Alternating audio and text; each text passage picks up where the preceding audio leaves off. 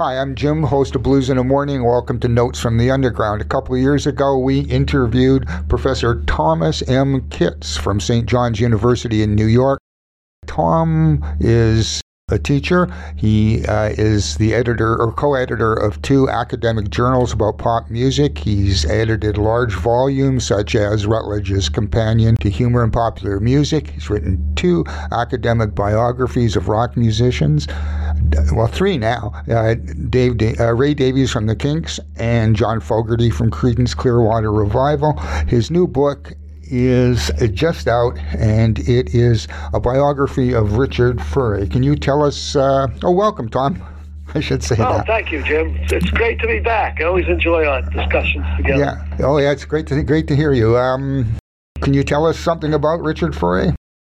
Yeah. Um, let me start this way. I in 1970, I was like 14, and there was a. I, I, I live in New York and there was a, a, special concert at Shea Stadium, home of the Mets, that was a fundraiser for politicians who were supporting the Peace Cause or whatever. And it was a whole bill of people. The headliners were Creedence Clearwater Revival, Steppenwolf, Paul Simon played, Dionne Warwick played. It was really Janis Joplin. It was incredible. But one of the first acts on was Poco. And I had never heard of Poco. And all of a sudden, I watched this band. I said, "Wow, these these guys got this place shaking. Literally, uh, the, the the tiers were actually bouncing up and down. And this was in the hot sun at I'm going to say approximately one one p.m. And, and the place was just rocking to these guys. Poco was Richie Furay's band. He came out of the Buffalo Springfield uh, with Neil Young and Stephen Stills. He was the co-founder with those two guys. Uh, after that band didn't work out for a whole ton of reasons, Richie formed Poco, one of the first country rock bands. So I, I think he's a fascinating guy because he's never got the acknowledgments he should have. And Penn State approached me and said, if you have any, after I wrote the John Fogerty book, if you have any other books you think you might want to try, let us know. And I said, the one guy who's very underrated is Richie Furay, and I'd like to give him some recognition and his due. So I wrote this book. I grew up in Winnipeg. I should say Richard Furay is often understood to be the voice of Neil Young in uh, many of the Yeah. early Buffalo Springfield uh, songs, but it's uh, they're Neil's songs, but uh, Richie's uh, vocals. Yeah, because they didn't think Neil could sing. Yeah, They didn't like his voice. Yeah. This is not. It's not. The word I think they used was he's not AM friendly. not AM friendly. Yes. Not a- AM friendly. So if you can't get on the AM radio and have a hit single, we got to have someone else sing these songs. And Richie has always been a gifted vocalist, yeah. and he really found his vocal stride in the Springfield. Yeah. So uh, things like nowadays Clancy can't even sing, flying on the ground and wrong is is Richie, not Neil It's Young. Richie. Yeah, right, exactly. And um, yeah, yeah, Richie, Richie sang all those songs uh, for Neil Young, at least on the first album or two. Yeah. And then then they let Neil sing. Yeah, asked Richie about Clancy. He didn't even know what the song was about. yeah. Well, I'm not sure. I- kind of a confusing song. I said, Did you ever ask Neil? He says, You know, we don't really do that. We don't really ask each other what the lyrics are about. But he said, I just sang them. It gives a great performance. Yeah, oh, it's a great performance because he really gives some sense of it's really his song, and uh, Yeah. it's, it's it's it's very interesting. Um, one of the things I really enjoyed about the book, I'm only about halfway through it, so full disclosure. Uh, Yeah, well, it's not officially out yet, so you're farther along than most people in the world. One thing I did enjoy, and I, I uh, have come to appreciate over the last few years, is this link between Greenwich Village folk revival of the early 60s uh, and the uh, evolution of uh, rock and folk rock uh, later. So, a lot of the same people, like John Sebastian, Mamas and Papas, Barry McGuire, and Richard Furay has that um, uh, uh, Greenwich Village connection, right? Yeah, and Stephen Stills. I mean, they were all down there in the in the early '60s. Uh, it, it was it was really that was the epicenter of the the folk scene. You know, you had Bob Dylan, Peter, Paul, and Mary, all those guys, and they started to sell some records, and they got famous, so they started to move out. And around 60, oh, was it 64, 65, 64, 65, Richie came into the village, and by then the Dylans were gone and all those guys. So there's still a fairly lively scene. And the important thing was you could play. You could play a lot of dates. Mm-hmm. You know, there were all these clubs, and you could play three or four clubs a night because they really weren't paying you. They were passing the hat, and whatever you got, you know, that was what you made that night. So you'd go from club to club playing sets. And um, it was there that Richie met Stephen Stills in a band that was put together called the Au Go Go Singers. and the Au Go Go Singers from the Au Go Go Club there, yeah. and they got a record con- co- contract with Roulette, the infamous Roulette Records. Right. Uh, pretty much Bob run, and they went down to uh, Texas on a tour. And what's interesting down there is uh, they really were, were having a hard time because they, they paid for them to get down there, but they really weren't giving them any financial support on this tour. And they wrote a letter to Roulette saying, We want to get out of our contract. And Roulette basically called and said, You'll be floating in the East River if you don't finish this tour when you get back here. So, so they finished the tour, got back, and uh, they eventually left Roulette Records. But it was there that Stills and Furay met and both really came to be good friends and admired each other and lived together both uh, in New York City and in uh, Los Angeles. And you're right, that's where the whole folk rock scene really started with uh, the Lovin' Spoonful, right. who people tried to imitate. And, um, you know, Stephen Stills formed a band that tried to imitate them, and Richie said they were terrible. you know, this is after the Go-Go Singers. He said he heard this band because Stephen might have wanted to invite Richie. And he said, no way, that band was terrible. Yeah. So uh, he went out to L.A., and uh, with the Mamas and Papas, who also went out to L.A., and the other folk rock scene and then the country rock scene took off. And, um, you know, it was there that uh, Stills contacted Furay in New York and says, come out here. I got a band. We need one other singer to come out. We need you. Richie flies out. Stills picks him up. Richie says, "Who's in the band?" He says, "You." Yeah. We now have two members. Yeah. so, and, and, then the famous meeting of Neil Young and Bruce Palmer on the highway or something, and uh, yeah. or something. There are a lot of different stories on that. I, I but, realize you know, that. Yeah, you know, you realize with this stuff. Don't forget, this is before cell phones. Yeah computers. So how did you reach somebody? Yeah. Usually had an outdated phone number or a friend of a friend's phone number, or you just wrote them a letter. Right. So Neil Young, they got word to Neil Young that we were forming a band, Furay and Stills. Come down here. Uh, Stills had met Young. They both had met Young before yeah. in Canada and in New York. But um, came down and they were there about five days. And Young says with Bruce Palmer, you know, we're not going to find these guys. They were going to all the clubs, but uh, Stills and Furay had no money. They really weren't going out. They were just sitting in the apartment rehearsing. And then all of a sudden, uh, on the street, there's a hearse. And Furay and Stills see it, and they flag it down, and they end up meeting the exact details very questionable where they pulled into a parking lot, got out in the street, pulled in front of a liquor store. But the important thing is they actually did see the hearse, flagged it down. Yeah. They met and formed the band that afternoon. They, they actually started playing a little bit uh, for one another mm-hmm. and, uh, and together. Yeah. Um, I, as you did in your book with Fogerty and uh, Ray Davies, uh, uh, you're very kind to people and very patient with their development uh, as you tell the story. Um, if I had been Richie Furay, I wouldn't have been, or I would have been considerably less kind about Neil Young's behavior in Buffalo Springfield. Richie seems very tolerant. Uh, can you explain why? Yeah, he is very tolerant. He's more tolerant of uh, others than they are of him sometimes. Uh, some people would open up and tell me some things about him. But Richie would really, very really, rarely speak negatively about anybody. He'd say things like, well, you know, it was a long time ago, people change people were different, you know, that kind of thing. He would never really, he never attacked anybody. And with Neil Young, boy, that guy just drove Stills, him, Palmer, and Dewey Martin insane. Yeah. And and Richie really never really spoke out. I mean, Young left to Springfield like I think three times. You know, yeah. he was always in or out, and he always had to adjust. You know, to going on the stage in Monterey Pop, and you know, just right before then, he practically, you know, a couple weeks before he drops out of the band. That's right. a major gig. He was very tolerant of, of him, and even with the Buffalo Springfield reunion, and I think it was 2011 I, I mean, they had they did like 10 or 11 dates, I forget, it's in the book, and they had another 30 something planned, including what I was looking forward to was a, a stint at Radio City Music Hall in Oh, New yeah. York. And he backed out. Yeah. And Stills, Stills was really mad and then spoke openly about it. Um, Richard said, you know, what are you going to do? It's Neil. Yeah. It's Neil being Neil. But, you know, as, as they both point out, the whole, crew, he had 30-something people hired for this these 30 Yeah. dates. And they, he just dropped out because, as he said, I didn't want to play those old songs. Yeah. So he formed a, a band. You know, he went out on the road again and played those old songs with another band.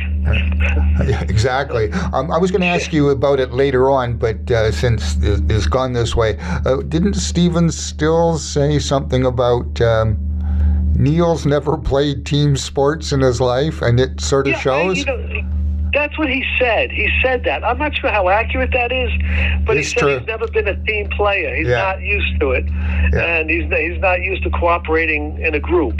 yeah. And so, yeah, exactly. He Yeah. said he was ne- he never played team sports growing up, so he doesn't know what it is.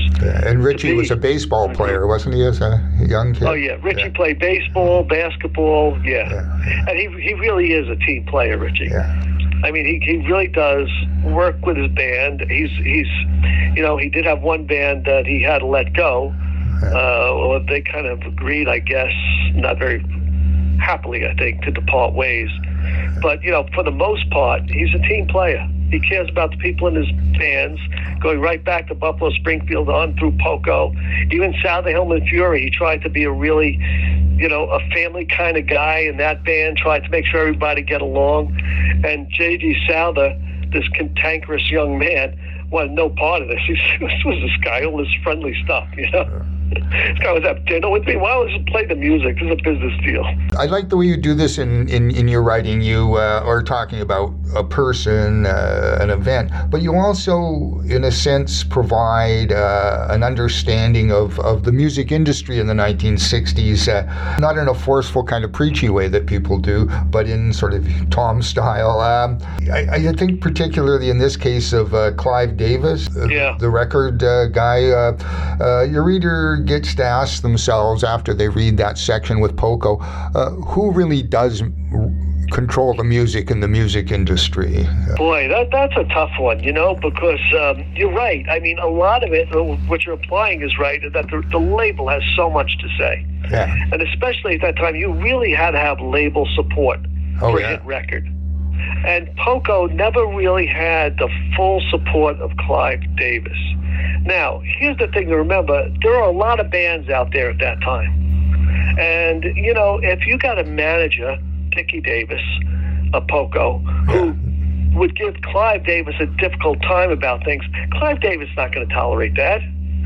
He could find another Poco. Yeah. You know? Yeah. So I don't think he ever promoted them the way they should have been promoted. And that's kind of a shame.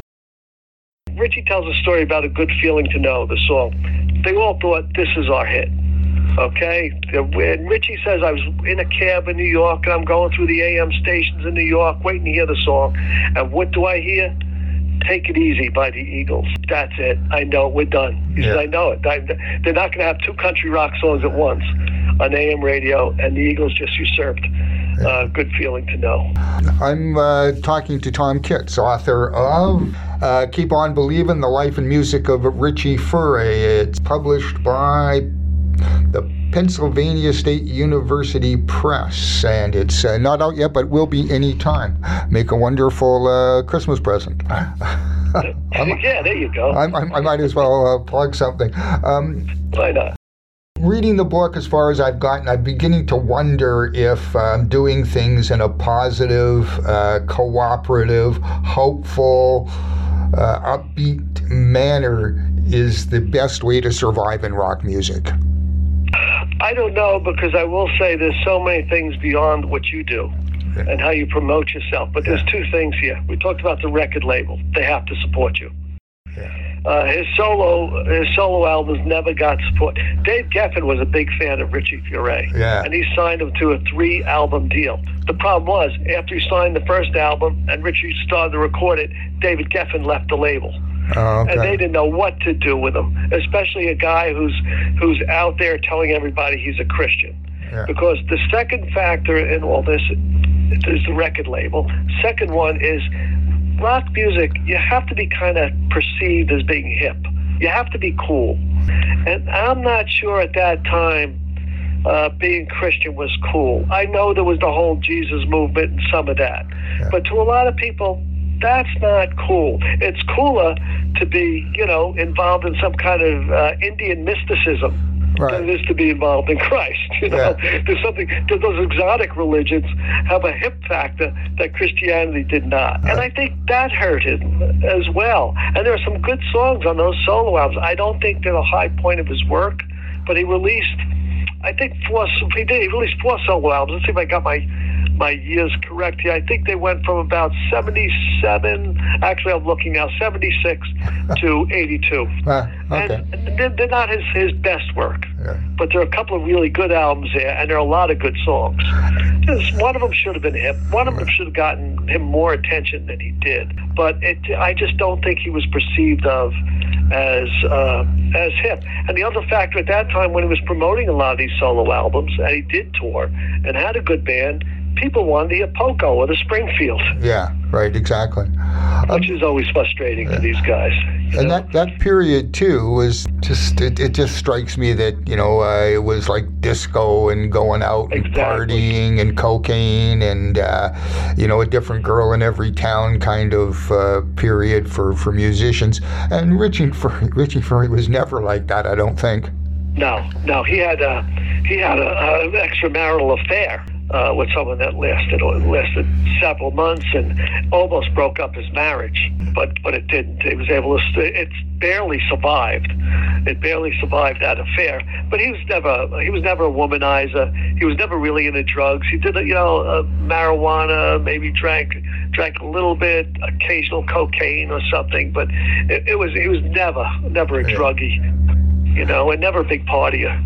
Okay, so I did this. This is sort of uh, something I've already thought about, but the the book uh, kind of helps me understand it a bit better. And that is like right around the time that um, Poco got together and the country rock thing was starting to grow a bit. Uh, even you know Crosby, Stills and Nash and uh, those kind of softer bands. Uh, everything seemed to be getting bigger. Like Led Zeppelin was just louder than anybody, and there was prog rock and you know three semis full of equipment going from place to place. There were synthesizers, big ass Right. studio recordings.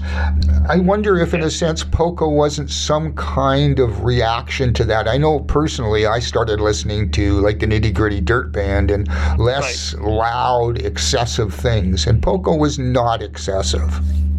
No, never. They were a very simple band. Yeah. Even, I mean, the most excessive thing they did in the studio was probably a song called "Sweet Love," and where they bring in a couple of extra things, or or maybe uh, oh, the one about Gram Parsons, Crazy Eyes. Yeah. You know, maybe they bring in some strings and stuff like that. That they were never excessive. They were simple, low key band. Their stage show, you know, the stage shows were getting kind of elaborate about oh, that Oh, yeah. time. Theirs was always pretty simple. It's the five of us on here, no other supporting musicians, no big light show, no big special effects. Let's go out and just play the music. Yeah. That's what they were always about. Richie's always been that way. It's always been kind of, kind of simple. His lyrics, I, I say, I make the point, they come out of like the American plain style, straight, direct, well polished, well crafted. He's a better lyricist than people give him credit for, but um, nothing flashy. You know, even his vocals. He, he doesn't have that, what Jerry Wexler refers to as oversouling. Watch any of these shows, American Idol, America's Got Talent. There's always a singer on there that'll oversoul a song and just do Right. these pyrotechniques with, you know, hitting the high C and then just playing with it up and down the scale, all with one, two notes, right? And it doesn't really contribute to the song. Richie's an effective vocalist because he keeps it simple. He sticks to the melody. He sticks what's best for the song. No, I was going to say certainly in Poco that's that's the case. You can hear every instrument. You can hear them playing together. It's not like blowing the arse off of uh, anybody that's standing in front of you as loudly as you can. No, not at all. They were not. They were not. That was not who they were. You know, and it wouldn't have worked for them. No, no. I, I remember playing, picking up the pieces when the album when it came out, and my friends just looking at me like, "Oh, you're not getting this." Uh, no, I, I, I just, I, I found Poco very engaging that way. The other thing was, Richie does tend to be, and this goes back to what you were saying before, but he tends to be very upbeat. And his songs, his melodies tend to be upbeat, as do many of his lyrics, but sometimes they're not so upbeat. He's got some song about songs about some of the things that happened in Buffalo Springfield that have this upbeat melody, but the words really aren't, you know, really aren't that upbeat at all. I'm thinking of the opening track on uh, on Deliverin', uh, on Deliverin' rather. That I just can't quite put my name on it. It's about Neil Young. Yeah. It says, you know, look in the mirror and what do you see and that kind of stuff. But it's an upbeat sounding song. You wouldn't Yeah. you wouldn't quite think that, you know. Yeah. But uh, you know, so and, and at that time, by the way, you talk about picking up the pieces, the album. You know, upbeat mu- music wasn't necessarily in. This is the Oh, no. Vietnam War going on. Yeah. There were protests all over the place. America jumps in the airplane is singing, they're singing up against the wall, you know. Right, and yeah. Richie comes out with "It's a Good Morning" and I'm feeling fine. Yeah. Yeah, I was personally more comfortable with picking up the pieces than up against the wall, mother. Um, Yeah, kind of MC5 stuff. Right. I can actually I like both. Yeah, yeah. I did like both. Oh, I don't dislike Um, it, but it's yeah. Uh, Again, uh, through your book, I've developed a sense of uh, Richard Richie Furay. I always want to call him Richard. I feel very formal with him. Uh, Richie Yeah. Furay as kind of the George Harrison of, of Buffalo Springfield, like a really talented guy with lots to offer, very spiritual in a band with two massive competing egos, and it's it's just difficult to get any airtime. Is that? That, yeah, that's pretty good. That's well put. I think you're right. The only thing I would say is I don't think he was that spiritual back then. You know, he wasn't doing drugs. He wasn't sleeping around. He was never into that. But on the other hand, he was he wanted to be a rock star. Yeah. God did not come into his life till uh, I hate to say see the book, but I think it's around seventy three or seventy four. It's around the time of Souther Hillman Furay Uh, okay. with Al Perkins coming in the band, and that's when he started to get into that. But Buffalo Springfield, there was just no room. No. I mean, it had two giant personalities in Stills and Young, two forceful individuals, and guys who were writing good songs. Yeah. But Richie didn't even get a song on until the second album. Oh, that's right. His own song. Yeah, he sang His Neil's own song. song, Yeah. yeah, he sang Neil Young's, and he sang with Stills. He was actually sang more songs in the Springfield than either of those guys. Yeah. No, he didn't get a song on until until the second album. And uh, it's funny, "Sad Memory" was one of the first songs that uh, that he had on there. And he was just doing. He got there, of course. Richie being Richie was the first one in the studio that day, and they wanted to get his guitar pri- properly mic'd up and all that stuff. And he started playing the song. And Neil Young walks in and says, "Hey, that's really good. We got to record that." Uh, And that's how he finally got a song on. And then he got on a, a Child's Claim to Fame on that album, which is about Neil I Young. was gonna say yeah. Neil Young Neil. being a child Yeah. who was, you know, maybe he's had too much fame already, he said. And that's the second Springfield album. He's a pretty clever lyricist, then, you know, because most people probably wouldn't catch it, but the people who needed to probably did.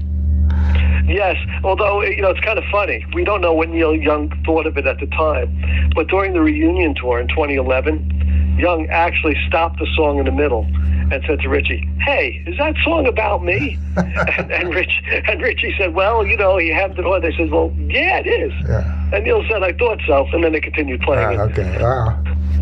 But you know, by the way, one one last note I should mention: Neil did know the song was about him then because he wrote a song in response to it called "I Am a Child." Yeah. Okay. Yeah, I was going to ask about that. We talk about Buffalo Springfield and Poco. Uh, I, I don't want to underplay just how important Richie uh, Furay was to the whole development of uh, country rock.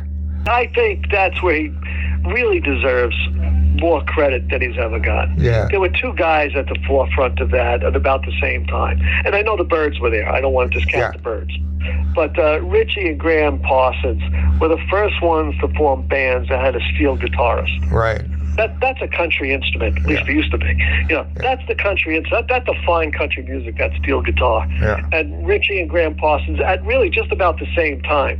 I mean, I, they don't even know who's first. It was they, before they even recorded an album. They had these bands with steel guitarists in it, and that was unheard of in rock music. Oh yeah. The Byrds may have used some on an album, but they, you know, brought in a session player. Yeah. These guys were out there playing with steel guitars, and don't estimate Rusty Young as a musician in Poco and his contributions.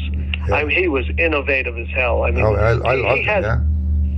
but it sounds like an organ sometimes because he, he figured out a way to feed it through the Leslie Yeah. organ uh, amplifier, so it would sound like an organ at times. Yeah. But yeah, that that that's Richie's things, and and writing those country songs, I, I think that's his largest contribution to rock music is bringing in country rock and, and experimenting with it throughout his career, even on his you know recent solo albums. He's still Yeah. playing with the form. So, what ultimately leads Richie then to move to the more quiet life, more, I guess, normal life of a preacher rather than a rock star, which he seems to be well suited to, by the way. He's good. I mean, you know, I, I went to one of the services, my wife and I did, and, uh, you know, neither one of us are, are, very religious at all. We're certainly not evangelicals. You know, I was raised a Catholic. I don't practice anymore. My wife was raised Jewish, and she doesn't practice anymore. But we were both really impressed with him as a pastor. Uh, you know, his, his, his, he works very hard in his sermons. He's, he's, he's kind of retired now, but he still does some sermons now and then. But he would do, you know, these 40 minute sermons that were very gripping. You'd have to listen to them. Uh, of course, that comes from being a rock a rock guy on stage and knowing how to get an audience's attention. But he really worked very hard in the sermons. And I tell you the truth, it was the best music I ever heard in the church in my life. Oh. it's worth going back. But, you know, after the service, he went around to everybody that was there. And you could see, he had a very small congregation couple of hundred people, maybe there were a hundred people there the day we observed him. And he went around to everybody, and you could just feel the love in the room, really. And I'm not a guy who says that kind of stuff lightly, but you could just feel how much they, they just, it was a very reciprocal, appreciative relationship. Was, it was impressive. As I said, I am not completely through the book. So, whereabouts is does he uh, preach now? Uh, he turns. It's right. It's it's right after Souther Hillman Furay. And let me just tell you when that. Uh, I think that's like chapter ten if you have the book in front of you. Yeah, I do, and I'm just about at chapter ten. Oh, yeah, that's when he talks about Souther Hillman Furay, uh, that band. Right, it was in that band that he found Christ, and he was really he had had the he'd gotten back with his wife. They were going to have another separation because Richie was obsessed with with being a rock star and making Souther Hillman Furay work. Uh, that was that was actually '74 that album came out okay. the first one. Yeah. But what happened during rehearsals is um, this guitarist walks in that I think Chris Hillman hired, Al Perkins. Oh, Very right. good guitarist, plays all over the place, Mhm. you know, on everybody's albums and all. And he's got a fish on his guitar, the symbol of Christ. All right. Yeah. And Furay says, "Oh no, no, no, no! I don't want some Christian in this band." He says, "That's not going to make us rock stars. That's going to hurt the band." This guy, and they convinced him he's a good musician and on. And Rich said, "Okay, I'll give it a try." But you know, uh, sure enough, Perkins and Furay hit it off. He comes over Furay's house for dinner one night. He brings in some tapes, and after dinner, Perkins says, "You mind if I play this tape?" And Richie's thinking some music, right? He puts it on, and it's a sermon Oh. and Richie listens to it. Perkins says, Can I put on another? No. Richie said no. But what happened as they went on the road, they talked more and more about Christ and the Bible, and eventually Richie got interested. And he converted around that time in 74, I'll say, Yeah. to Christianity.